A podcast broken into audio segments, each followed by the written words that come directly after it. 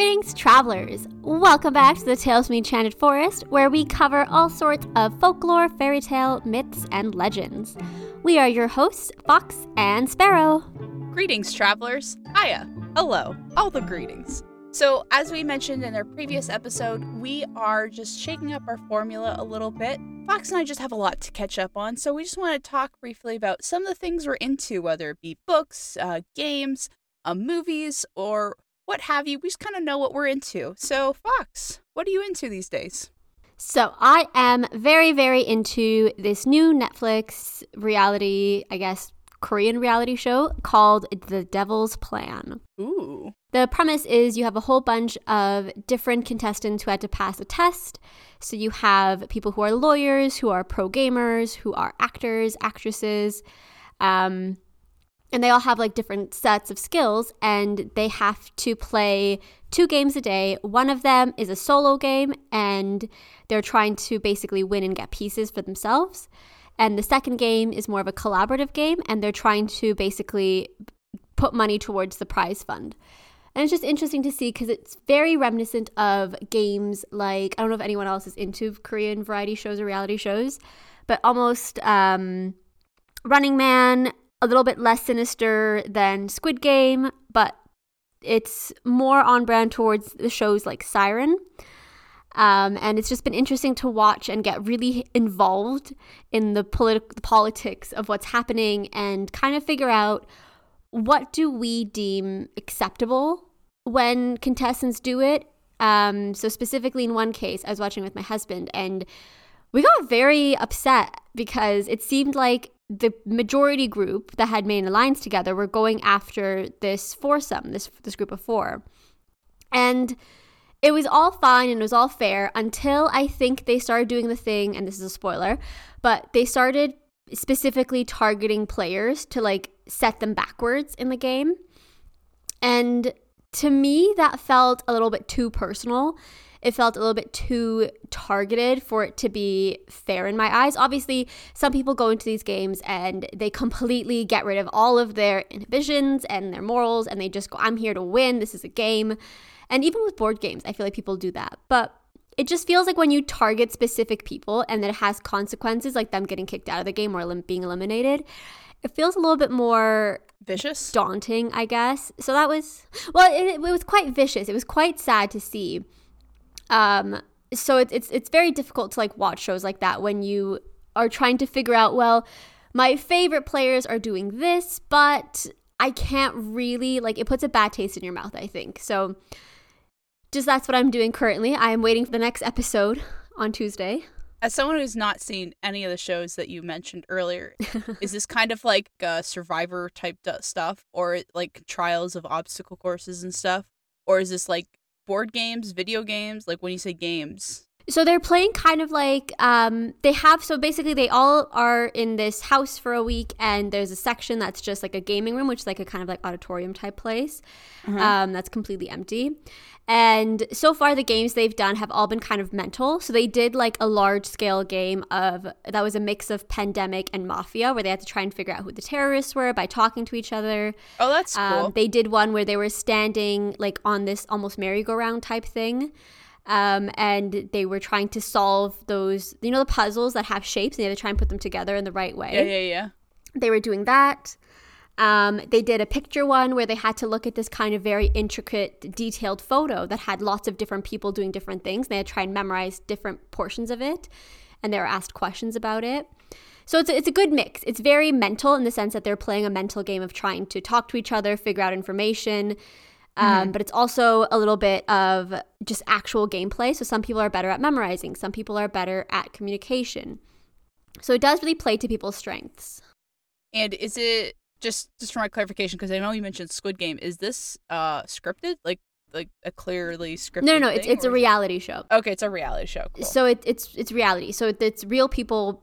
I guess as far as real people can be. Like I think it's it is their real personalities and stuff. Obviously, they're going to play it up a little bit for the cameras, but it is very much a reality show where you don't know who's going to win. But it's not being sold as a scripted show.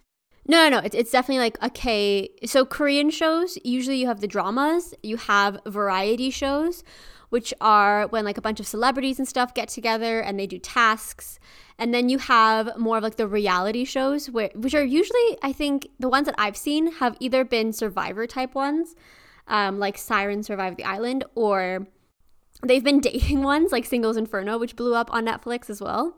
Mm-hmm. But it's always a good mix. I really do like the reality shows that that come from Netflix that are um, Korean specifically because I feel like they're so dynamic, and the focus is less on petty fights with each other. Because I feel like a lot of like things like Love Island, uh, Love Is Blind, I feel like it just becomes it just it becomes a bit boring because they use the same format for many seasons and i get kind of bored of that whereas i like to see new things come up where you mm. don't know what people are going to do and i like to see them actually use you know brain power and i'm uh, you know i'm watching and i'm trying to figure out the puzzles as well and i'm trying to figure out what they're going to do so i just i prefer things i think that use that make you think as well so that's that's my opinion so that's what i'm really into this week nice that was just an ad I just, I just did like a scripted. We're not sponsored by Netflix because all of the shows I mentioned were on Netflix. Um, we're not sponsored. We're just talking about things we're into.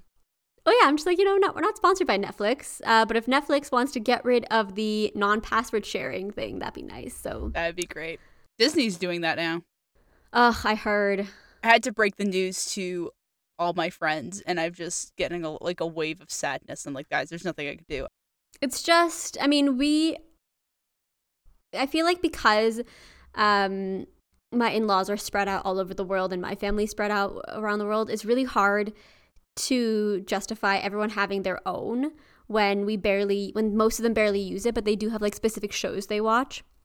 What I can't stand though is Prime doing the ad tier. So even though you pay for Prime, you're going to now have ads which to me is insane. If I'm paying for a streaming service, okay, let's say I am paying for it myself and not, you know, using someone else's, but yeah. I feel like the ads, we're going backwards. We're working our way backwards, back to ads when, when you're paying for it. And that to me is crazy. Pretty much every streaming service is adding an ad tier. Uh, so that's kind of become norm. A free ad tier would be fine. I just don't think you should have an ad tier if you're if it's going to be a paid ad tier. Those are my personal hangups. anyway, what are you into this week? The past couple months, I was rewatching The Office, and something I really like about shows is getting to hear like how things were done, what did the writers or the directors do um, behind the scenes to make those things happen. So I have been mm-hmm. currently listening to a podcast called Office Ladies, oh, which um, stars Jenna Fischer and uh, Angela Kinsey, who play uh, Pam Beesly and Angela Martin on the show The Office. And it's like in the show, these characters do not get along, but in real life, they are best friends. And it's so fun listening to them reminisce because they go over each Office episode and give their takes on like what it was like there. And it's so funny because there's several times they're like, you can see in the background, like we're both standing next to each other, just chit chatting. They're like, we just didn't think we were on camera at that point. Um, that's just us talking because we just love talking to each other. We just love having a ball. But uh, that's not at all what their characters would be doing in the moment. So anyway, so I'm currently listening to Office Ladies, um, and that's just been a really fun podcast. I see. I think recently The Office has been in the news because they're thinking of doing a reboot. What? Oh, is this the Uncle Stanley spinoff that they're talking about? No, I think it was actually just like a full on reboot that they were thinking of. Which to me is crazy because there's already two. There's already the UK version and now the American version. And I feel like a third one is just, it's a bit much. I don't know what they're going to add to it. Like, eh, I mean, if they're going to do another office documentary style show, but it's in a different office starring different characters, different storylines, then I'm actually actually I'm all for that. But if they have another like Pam or like Jim, you can't just recreate those characters again. Like they are so iconically captured in not only the British version and the uh, American version. So I'm all for mockumentaries. I love the mockumentary style. If they're gonna make more shows like that, I'm all for it. But to recreate the exact characters, I think is a mistake right now. Yeah. I mean, I I think when you have so many of people so many people going back to the office like you know people binge watching it'd be like remaking friends it doesn't make sense because people are still into the original and i think there's so much to be gained from podcasts like the office ladies or podcasts that do cover the behind the scenes stuff because that gives you a new angle on something you've already seen without just revamping the whole thing yeah anyways that's what i'm currently into let us know if there's any shows or podcasts or things that you think we should check out Right now, we have uh, another story we want to investigate. Fox, what story do you have for us this week? This month is obviously people are doing the countdown to Halloween. People are calling it spooky month, ghoul month, whatever it is. And I really wanted to kind of lean into the kind of folk horror aspect of it because I feel like we do lots of really fun, fluffy fairy tales, and we don't often go towards the full blown horror ones. And there are. There are tons of really scary stories that are just you know, they're creepy, they're weird, and they're from places like Korea, Taiwan, Vietnam, the Philippines, China, and they're just they're spooky in a way that we don't really see in European fairy tales or in Norse fairy tales in a completely different way. So I wanted to take a look at the folklore from these countries, and specifically the story I chose today is based on the Aunt Tiger or Auntie Tigress folklore tradition. Um, so the well, the most well-known version of this story is by a Taiwanese author Wang Shilang, but it's obviously a story that's existed throughout different cultures, throughout different countries, and throughout different time periods. But the one specifically I'm going to tell is the Taiwanese tale of Great Aunt Tiger.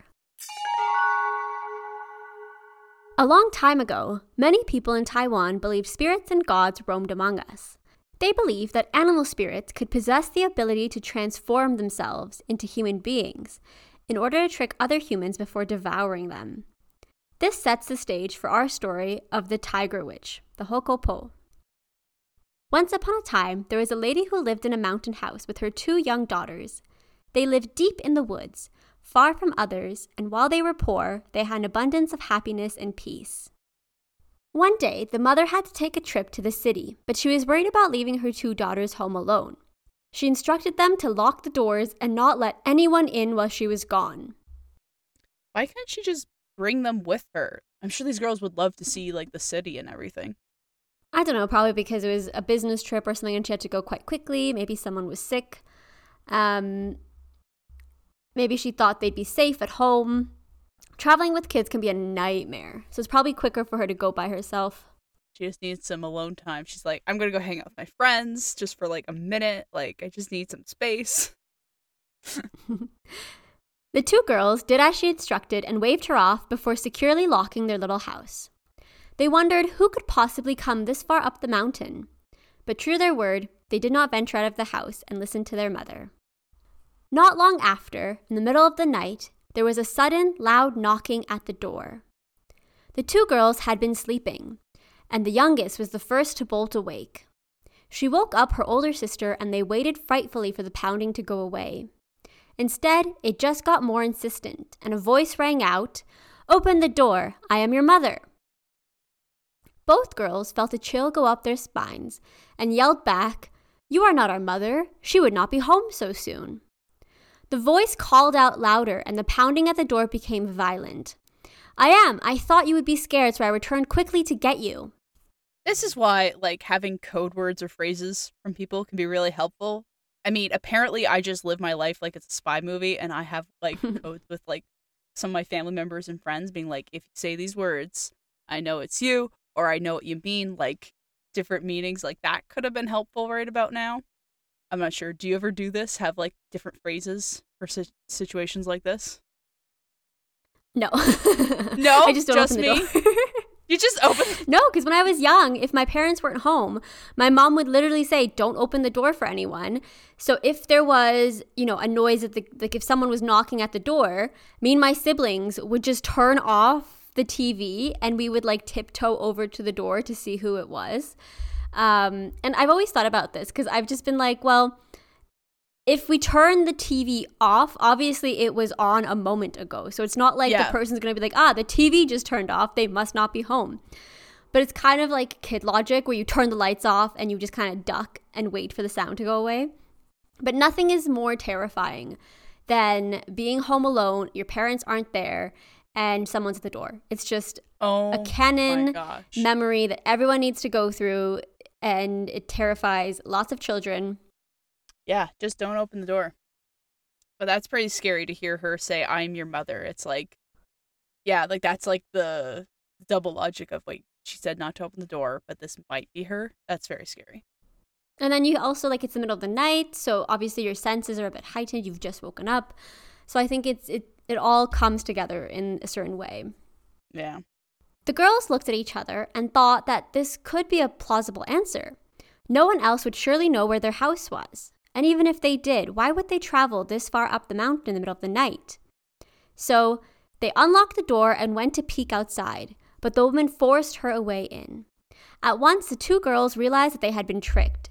The woman had hair as white as snow, and her face was wrinkled like a cat. Who are you? the sisters asked with trembling voices.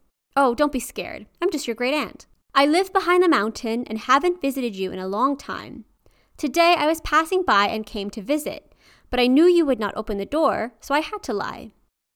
The old woman gave them a wide smile. The youngest daughter, who was young and naive, believed the explanation and took to her great aunt quickly.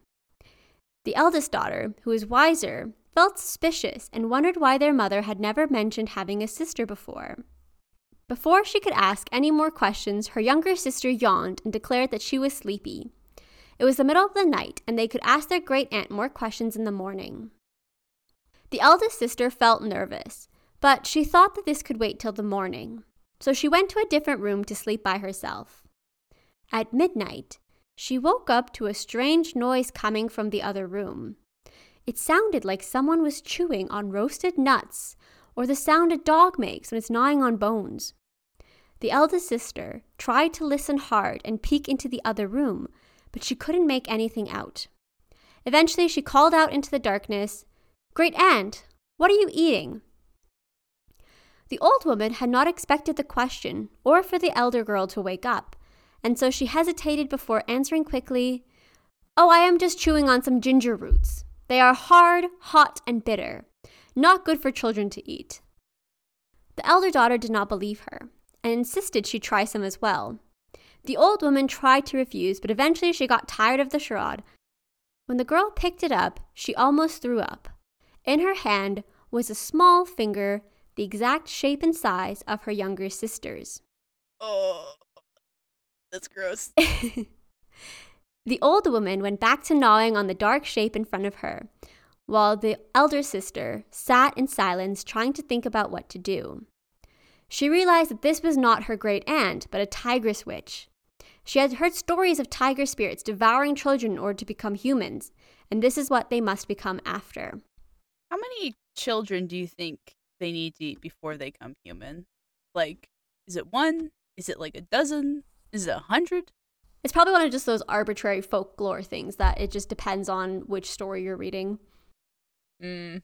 Why couldn't they be more specific with their arbitrary numbers? I'm kidding. um. Anyways, just just kind of curious, but that makes sense. A while later, the girl pretended to be oblivious to what she had been thrown and stood up. She asked her great aunt if she could go wash her hands. The tigress witch laughed and snarled, giving up the pretense all at once. In a raspy, cruel voice, she cried, Of course not. You are going to be my breakfast, and if I let you go, then you will just run away. The girl was smart and had been planning her answer while she was sitting in the dark. So she had an answer ready to go. If you don't want me to escape, then just tie a rope around my leg. I couldn't run away if I tried. The tigress witch considered the options and thought it would be reasonable. Then she could devour her meal in peace and quiet. So she tied a rope tightly around the girl's leg and held the other end in her hand. The girl hurried to the restroom and untied the rope around her leg. Keeping the rope taut, she tied it to the edge of the water container and then carefully snuck out the window. She knew running far would be impossible, and she could never outrun the tigress. So she ran to the tallest tree and clambered up. The tigress finished her meal of the younger sister before she wondered where her breakfast had gone. She yanked on the rope and heard the sound of water sloshing. Furious, the tigress witch tracked the footprints and found the girl hiding in a tree. She could not climb high enough, but she used her strength to claw and viciously chew on the trunk. The girl thought on her feet and quickly came up with a new plan. She called down, Great aunt, you don't have to ruin your teeth chewing so hard. I'm willing to come down. The only problem is that I'm so hungry, and if you eat me now, then I'll just become a hungry ghost. I'll have to follow you around forever and torment you. Please, if you just boil a bucket of peanut oil for me, then I can fry up some birds and eat them. Once I'm full, I'll come down without any worry. The tigress witch thought hard about this proposition. She knew that hungry ghosts were unhappy spirits that lingered on Earth, and she didn't really want to be tormented by this girl for the rest of her life. She also thought that afterwards she could use the peanut oil to fry the girl, so it'd be two birds with one stone. The tigress witch agreed, so she boiled the peanut oil and sent it up the tree for the girl. The tigress stayed close to the trunk, making sure the girl did not escape or deceive her.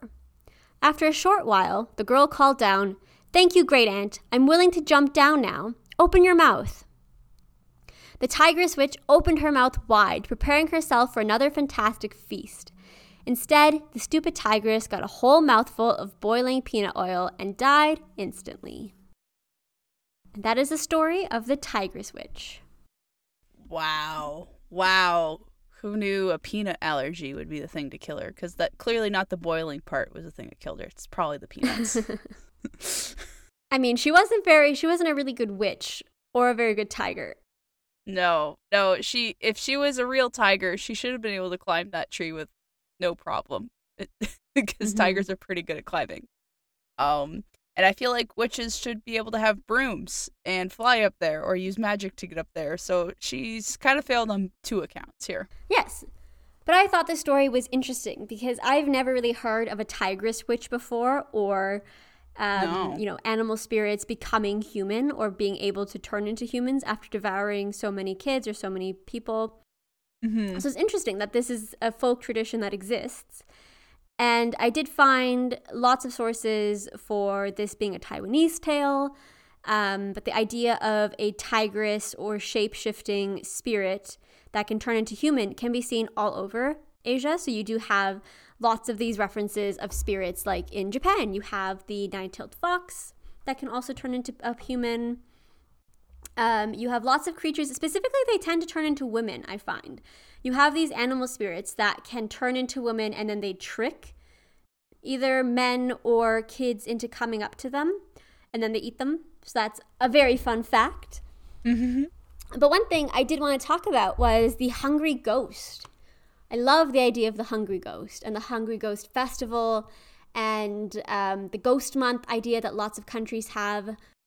Have you heard about this at all, by the way? I don't. I, I don't know if, if this is something we've talked about before on the podcast or if this is a new concept. Sorry, it's a spooky season? Like we're talking about Halloween? Like Ghost Month in general. No, I don't think I've heard of this. So, usually the seventh lunar month um, is the ghost month, and this is just a month where you do lots of festivals and rituals for ghosts. You set a place for them at the table. Um, you visit their shrines or their resting places, and it's considered just a month where you wouldn't really do things like buy a new house or you try and avoid having a baby or getting married. So it's kind of an auspicious month where the focus is more on the the the other world or the spirits. And hungry ghost specifically is usually a term in Buddhism, and it repre- it's usually in reference to spirits or the afterlife of spirits who have been driven by an intense emotional need at the time of death. So it could be that they were, in some cases, some people would take it literally and say, ah, they were hungry. Um, in some cases, people take it as they were left hungry because you're supposed to do offerings and you're supposed to do certain rituals after someone dies to kind of help mm. guide them into the afterlife or help guide them towards the light, so to say. But if you kind of abandon a person, they their spirit never really gets to go through to the afterlife, and so they're left just wandering. Um, I think we talked about this a bit in a previous episode. I think Beauty and Pock Face. when we are talking about Chinese traditions. Oh, yeah. And the afterlife is so important to many cultures where you have to do certain things in order to help guide the spirit away.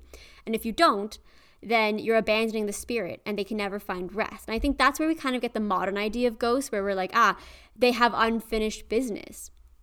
But in this case, I think it's just you've you've abandoned your ancestors or you've abandoned a family member, and that's kind of the worst thing you could do um, to someone who's dead is just abandon them. I think. So that's kind of where we get this kind of folklore of deserting ones in a way. Yeah, that track. Like it's really interesting to hear like it's a whole lunar month kind of dedicated to that kind of idea. Um mm-hmm.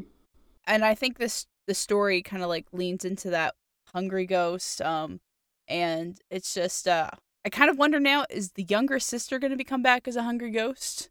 Like will her soul kind of linger being like left alone or because her older sister just remembers her and will probably honor her, she'll be okay? I don't know. They don't really say that in the story, do they? Well, I th- I think it depends on the specific tradition that they go with. I think in some cases a hungry ghost could be like, you know, someone who died in a state of emotional neglect or at a heightened emotional feeling.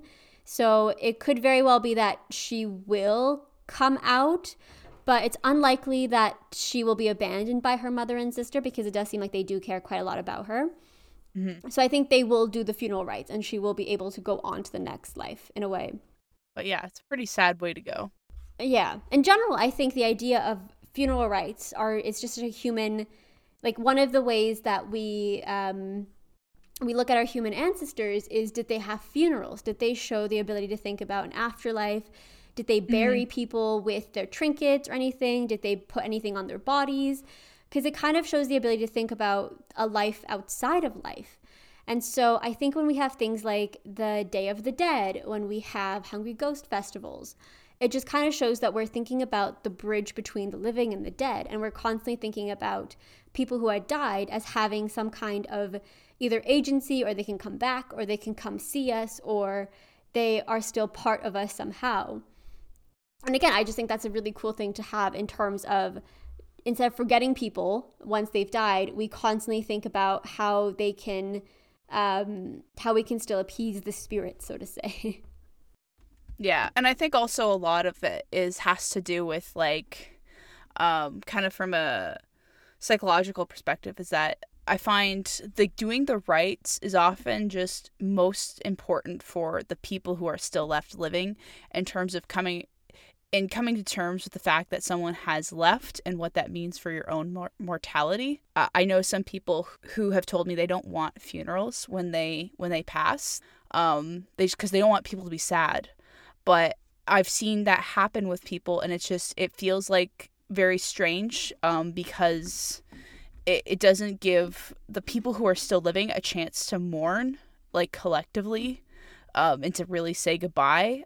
So some of them do other things where they they want something differently called like a life celebration or something like that which is also really cool but it's just a nice way to, for people who are still alive to kind of grapple with mortality and truly emotionally process what has happened um, to the people they've loved and cared about so yeah i kind of think it goes it's a lot about the person leaving but also just a lot about the people still here yeah, and I think a lot of just the ideas of the la- afterlife come from our just need to know what comes next.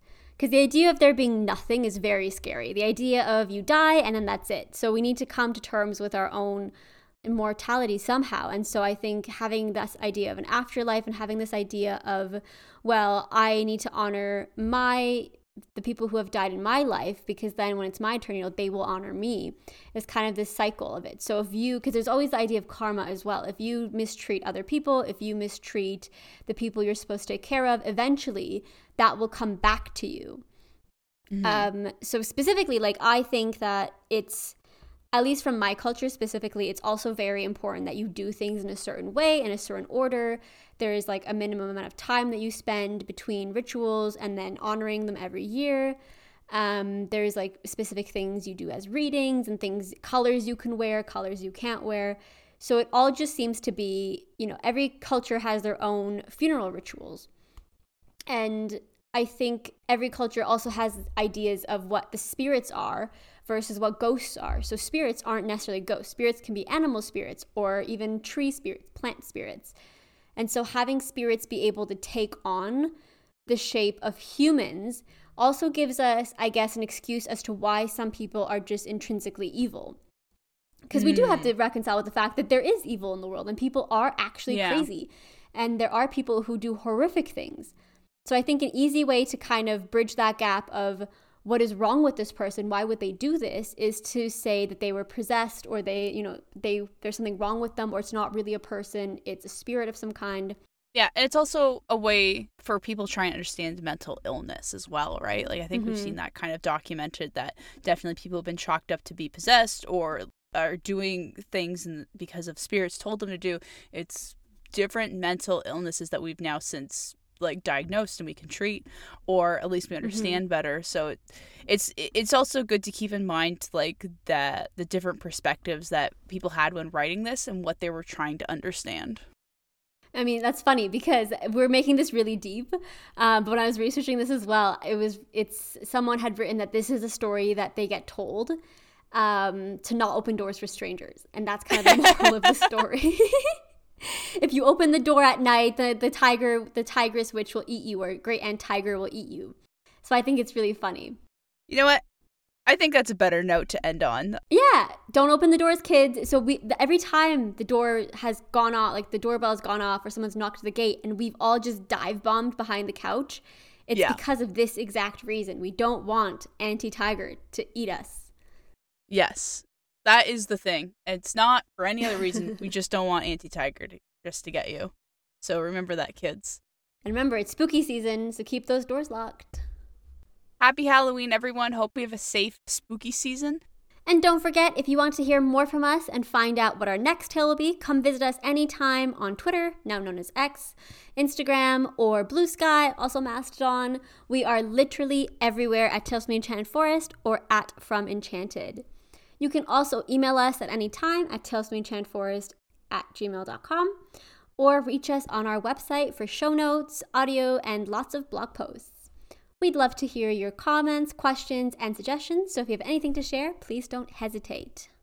We promise not to eat you. And remember, there's always a place for you in the spooky Enchanted Forest.